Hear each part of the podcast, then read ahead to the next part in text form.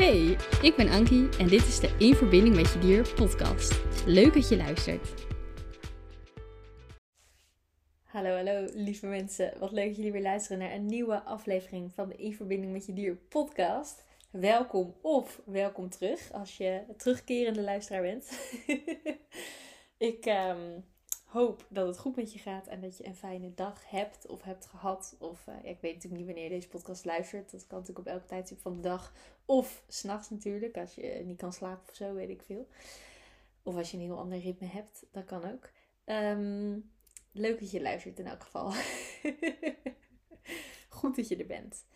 Um, in de podcast van vandaag wil ik het concept goed en fout met jullie bespreken. Omdat het iets is wat ik vaak tegenkom.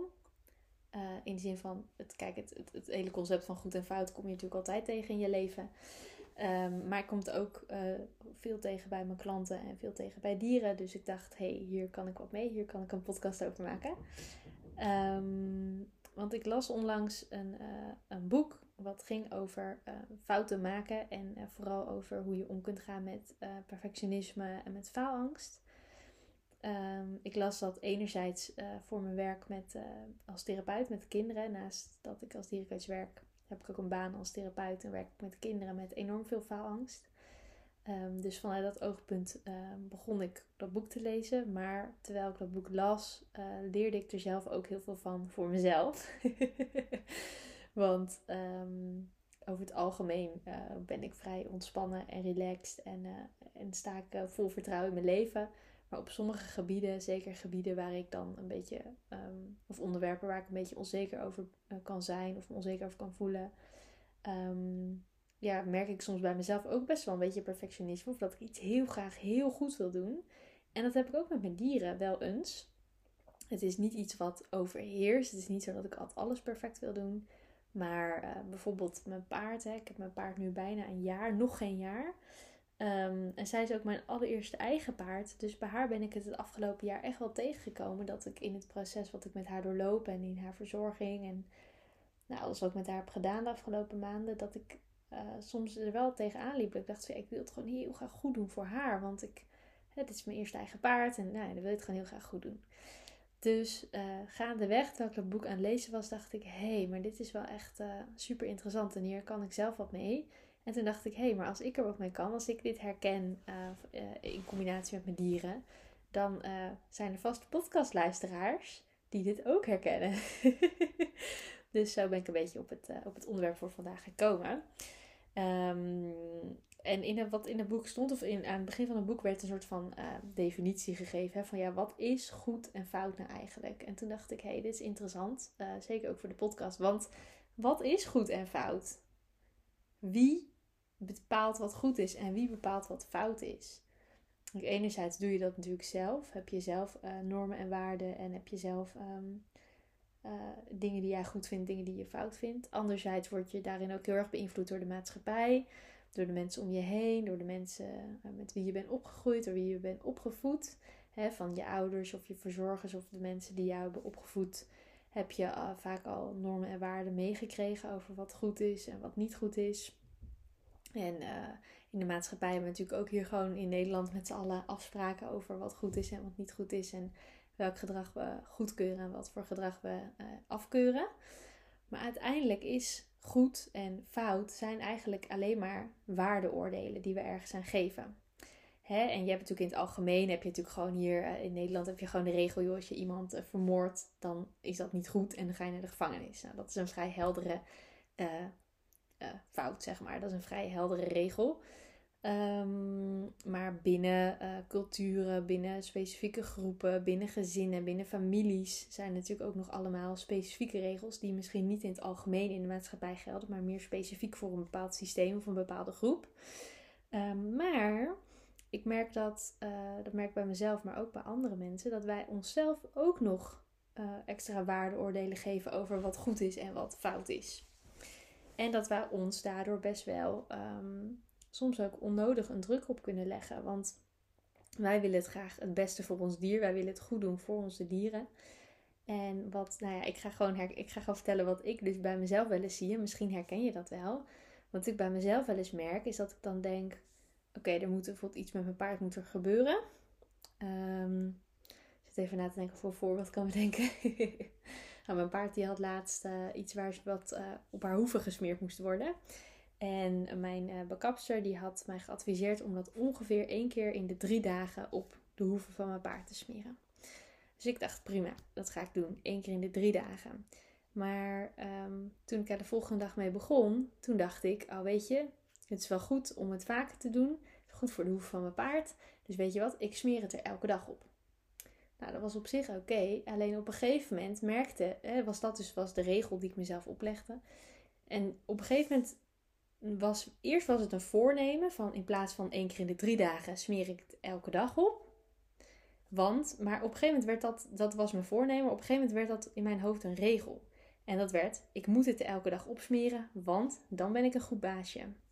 Maar op een gegeven moment had ik een keer dat ik, het, uh, dat ik wat uh, haast had en dat ik uh, onder, onder tijdsdruk stond, zeg maar, een beetje gehaast voelde. Dus dat ik dacht, nou ja, dat moet ik dan maar even overslaan.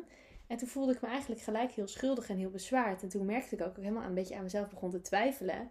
En toen ik daar verder over nadacht, toen ik even naar ging kijken van, joh, waar komt dit vandaan? Toen merkte ik dus bij mezelf dat ik het fout vond dat ik het niet, dat spul niet op de hoeven van mijn paard kon smeren. Voor een keer, weet je, voor één dag niet.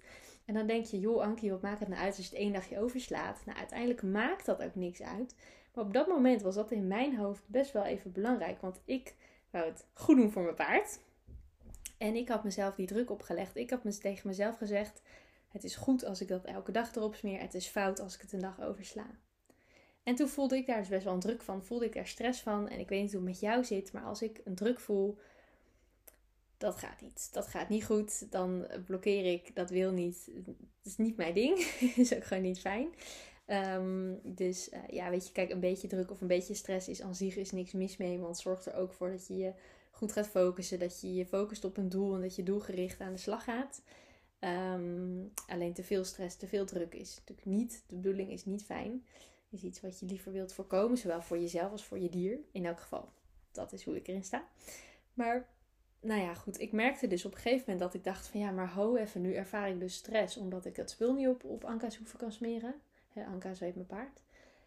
En toen dacht ik, ja, maar ho, wacht even, ho, ho. Dus zei ik tegen mezelf, hè, ho Ankie, rustig aan, want het hoeft niet elke dag. Tuurlijk is het mooi als het elke dag lukt, maar als het een keer niet lukt, geen probleem. En toen dacht ik, oh ja, oh ja, wacht even. Dus misschien herken je dit wel als je het heel graag heel goed wil doen met je dieren, of met je dier of met je dieren. Dat je merkt dat je het soms te goed wil doen en dat je, te, dat je er een druk op zet, dat je er een druk op legt. En toen ik dus dat boek las en daarin stond van ja, goed en fout, dat zijn gewoon waardeoordelen. Dat, zijn, dat is een waarheid. Jij hebt je eigen, iedereen heeft een eigen waarheid en jij hebt je eigen waarheid gecreëerd rondom het feit dat iets goed is of dat iets fout is. En wat voor de een goed is, kan voor de ander compleet verkeerd zijn. En wat voor de ander, wat voor de een compleet helemaal fout is. Je denkt, oh fout, fout, fout, echt verschrikkelijk kan voor de ander juist weer heel goed zijn. Dat is ook de reden waarom ik uh, als dierencoach niet één methode kan aanhangen of adviseren. Of niet één methode kan, hè, niet volgens één methode werk. Ik kan niet zeggen, doe dit, hanteer deze methode en al je problemen met je dier zijn opgelost. Nee. Waarom niet? Omdat voor elk dier en elk baasje weer wat anders werkt. Wat voor de een werkt, hoeft niet voor de ander te werken en andersom. En wat ik ook merk is dat, ik, dat je ook wel, uh, soms kun je, kun je denken, oh, een bepaalde trainingsmethode of een bepaald iets, dat is helemaal verkeerd. Um, terwijl, het, terwijl je er later achter komt, oh, het, is toch best goed. Of iets waarvan je eerst denkt, nou, dat is heel goed. Oh, dat vind ik echt een leuke manier van uh, dieren trainen. Of dat vind ik een leuke techniek. Of dat vind ik een hele goede methode.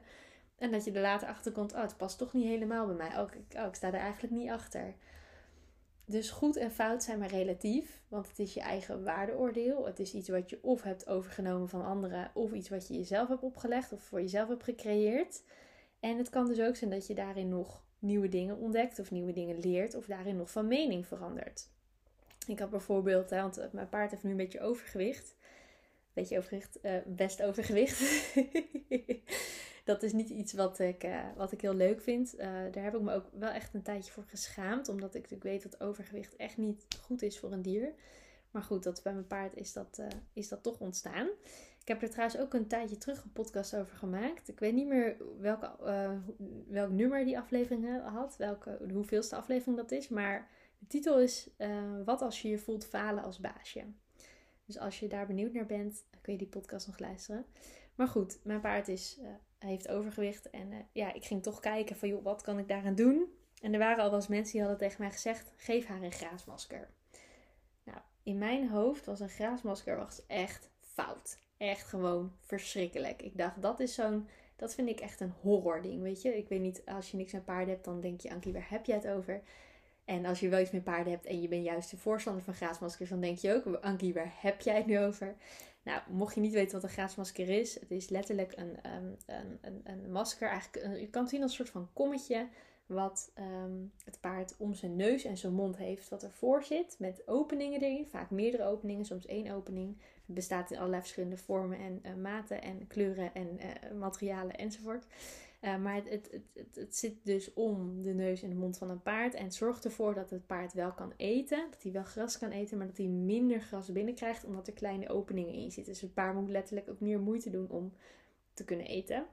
En dat zorgt ervoor dat het dier dus wel kan eten, maar minder eten binnenkrijgt. Wat uh, op zich heel erg handig is als een dier, uh, als een paard in dit geval, overgewicht heeft. En van tevoren, toen mensen dus tegen mij zeiden van joh, waarom wil je geen graasmasker voor, An voor Anka? Dacht ik echt, nou, dat kan ik echt niet doen. Want ik was heel bang dat dat psychisch voor haar best wel veel invloed zou hebben. Ik was heel bang dat als ik een graasmasker om, uh, om haar neus zou hangen, dat zij dan heel gefrustreerd zou raken. Dat ze heel erg, weet je, want Kijk, als iemand bij mij uh, iets, iets voor mijn mond houdt waardoor ik niet of minder goed kan eten, maar ik zie wel lekker eten liggen, dan zou ik heel gefrustreerd raken waarschijnlijk. Dus ik dacht van ja, maar dat kan ik echt niet maken voor Anka. Dat vind ik zielig. En weet je, dat was in mijn hoofd was helemaal fout. Ik had er ook heel veel voordelen over. Maar ja, op een gegeven moment werd zij natuurlijk wel steeds wat dikker. Um, en toen dacht ik, ja, maar weet je, dit, is, wordt gewoon dit is ongezond als ze zo dik is. Dat is echt niet oké. Dus ik moet hier nu wel echt wat aan doen. Dus dan ben ik toch eens meer gaan onderzoeken naar graasmaskers en er informatie op gaan zoeken en gaan kijken van joh, als we dan een graasmasker gaan doen voor haar, wat is dan de beste optie? En uiteindelijk heb ik een graasmasker gevonden wat in mijn ogen nog een soort van paardvriendelijk is. Ehm, en wat gewoon uh, prettig zit, wat ook goed past uh, om haar neus, wat, waar ze in principe geen last van heeft. En daar heb ik haar eerst heel, heel geleidelijk aan laten wennen. Dus ik heb hem niet in één keer dag en nacht omgedaan, maar eerst heel rustig. Uh, eerst een, een, een, kwartier, toen een half uur, toen een uur. Heb ik die tijdsuur dat ze dat masker droeg, heb ik heel rustig opgebouwd. Op een gegeven moment wende ze er zo aan dat ze er eigenlijk gewoon mee kon eten zoals ze zonder masker ook uh, eet. En toen heb ik hem uh, dus echt gezegd, oké, nu mag je hem echt de hele dag om. Dus en inmiddels zie ik ook al wel dat het graasmasker gelukkig heel erg helpt. En is, begint ze, is ze ook al wat afgevallen, begint ze nu ook af te vallen. Dus dat is heel fijn. Maar in het begin dacht ik dus, oh een graasmasker dat is verschrikkelijk, dat is helemaal fout. En zag ik het echt als een, als een horror ding. Zo van, nou dat ga ik mijn paard nooit aandoen, want ik zou zo'n ding niet om willen, lijkt mij verschrikkelijk. Maar op een gegeven moment ben ik daarin um, van mening veranderd, omdat ik dacht van ja, maar een graasmasker is nu nodig voor Anka's gezondheid. Het is nu echt, echt even belangrijk dat ze dat draagt. En toen ben ik het gaan zien in plaats van iets wat haar beperkt, ben ik het gaan zien als iets wat haar helpt. Dus ik heb het ook aan Anka, uiteraard aan, met Anka overlegd en gecommuniceerd wat, waar, uh, waarom ik een graasmasker um, voor haar ging regelen en waarom ik graag wou dat ze hem draagt. En toen ben ik het gaan uh, uh, zien als een hulpmiddel wat haar helpt om fysiek weer in balans te komen.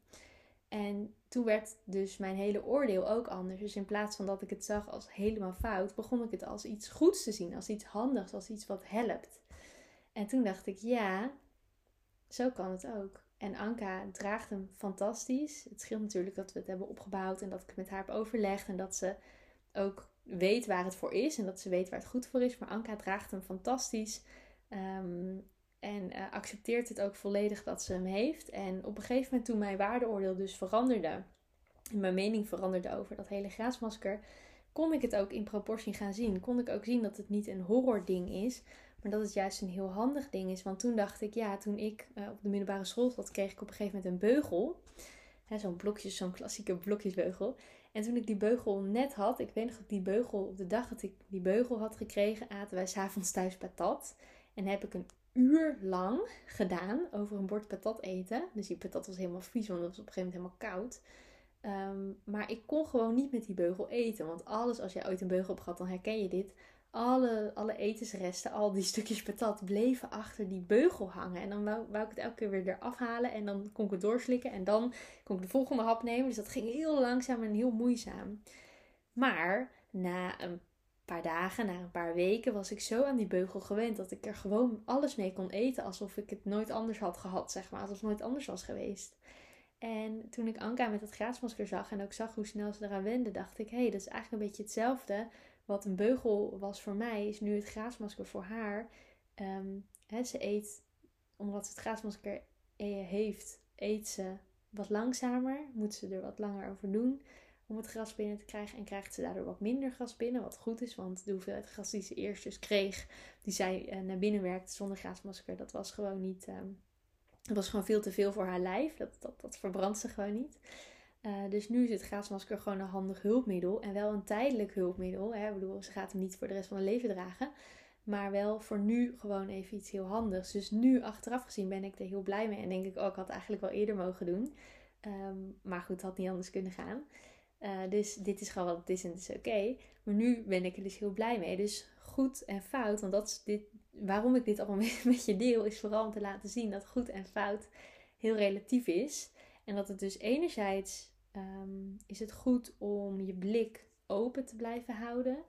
Dat je als jij merkt dat je een bepaald oordeel over iets hebt, kun je eens gaan kijken van joh, waar komt dat oordeel vandaan? Want soms, in sommige gevallen, zoals wat ik dus had met de graasmasker, kan iets wat je van tevoren heel verkeerd vindt, kan dus juist eigenlijk heel handig zijn en heel behulpzaam zijn en heel goed zijn. Kan ook zijn dat je, als je bijvoorbeeld iemand anders tegenkomt die met, een, eh, met zijn dier, bijvoorbeeld met zijn hond op straat loopt en jij ziet iemand wat doen, of iemand, een baasje, in de interactie met zijn of haar hond iets doen, dat jij denkt, oh, dat vind ik echt verschrikkelijk, dat is echt fout. Dan ga eens kijken van, joh, is dat echt zo fout? Want heel vaak hebben wij er al een oordeel over. Ehm, terwijl dat ehm, ja, terwijl we eigenlijk niet weten waar we over oordelen, want we kennen niet de hele situatie, we weten niet het hele plaatje. Je ziet altijd maar een fractie. Ehm, maar los daarvan, ook naar jezelf, naar het oordelen van jezelf toe, is het heel belangrijk om te kijken van wat vind ik goed, wat vind ik fout en hoe komt het eigenlijk. En dat wat ik dan fout vind van mezelf, is dat eigenlijk wel fout? Want misschien dat je wel ergens onbewust toch een bepaalde druk op jezelf zet die niet nodig is. En als jij druk op jezelf zet, dan werkt het al niet. En zet jij ook nog eens druk op je dier, dan werkt het al helemaal niet. Heel veel dieren kunnen helemaal niet tegen die druk. Uh, respect voor alle dieren die het wel kunnen. Want ik kan er niet tegen, dus laat staan dat ik dat van mijn dieren kan verwachten. Dus uh, ja, dat is misschien wel leuk om, uh, om eens over na te denken en om eens naar te kijken hoe dat bij jou zit en bij jouw dier. Um, dit was wat ik vandaag met je wou delen. Ik hoop dat je er wat mee kunt, dat je er wat aan hebt. Laat me gerust weten wat je van de podcast vindt en van, van deze aflevering vond. En als je nou denkt, oh, ik vond dit. Nee, dat moet ik eigenlijk niet zeggen. Ik, neem, ik, ik, ik corrigeer mijn eigen woorden al in mijn hoofd voordat ik ze, voordat ik ze uitspreek. dat is wel op tijd. Goeie, goede volgorde, dank. Uh, nee, wat ik kan zeggen. Als je deze aflevering nou, als je hier nou naar hebt geluisterd en je denkt, oh leuk, Laat dan ook gerust een review achter ehm, op uh, Spotify of Apple Podcast. Um, het is maar net op welk platform je, via welk platform je deze podcast luistert. Want um, hoe meer reviews ik krijg, of hoe meer reviews de podcast krijgt, moet ik zeggen, hoe meer die ook gevonden kan worden door andere baasjes die het beste willen voor hun dier. Dus dat zou alleen maar heel mooi zijn. Um, dus ja, laat, laat me gerust weten wat je ervan vond. Ook als je hier nog vragen over hebt. Je mag me altijd een berichtje sturen via, dat kan je doen via mijn website, dierencoachankie.nl. Je kunt me ook vinden op Facebook en op Instagram. Um, en uh, ja, deel de aflevering ook gerust met een ander. En la of laat een review achter. het hoeft allemaal niet hoor. Maar als je het leuk vindt, dan uh, is dat zeer welkom. Um, dus dankjewel voor het luisteren. En uh, je hoort me snel weer in de volgende aflevering. Doei doei! Leuk dat je hebt geluisterd naar de In Verbinding met Je Dier podcast. Vond je nou interessant? Deel hem dan vooral met anderen en laat mij weten wat je ervan vond. Wil je nou meer inspiratie en tips ontvangen? Volg me dan ook op Instagram, dierencoachankie. Tot de volgende!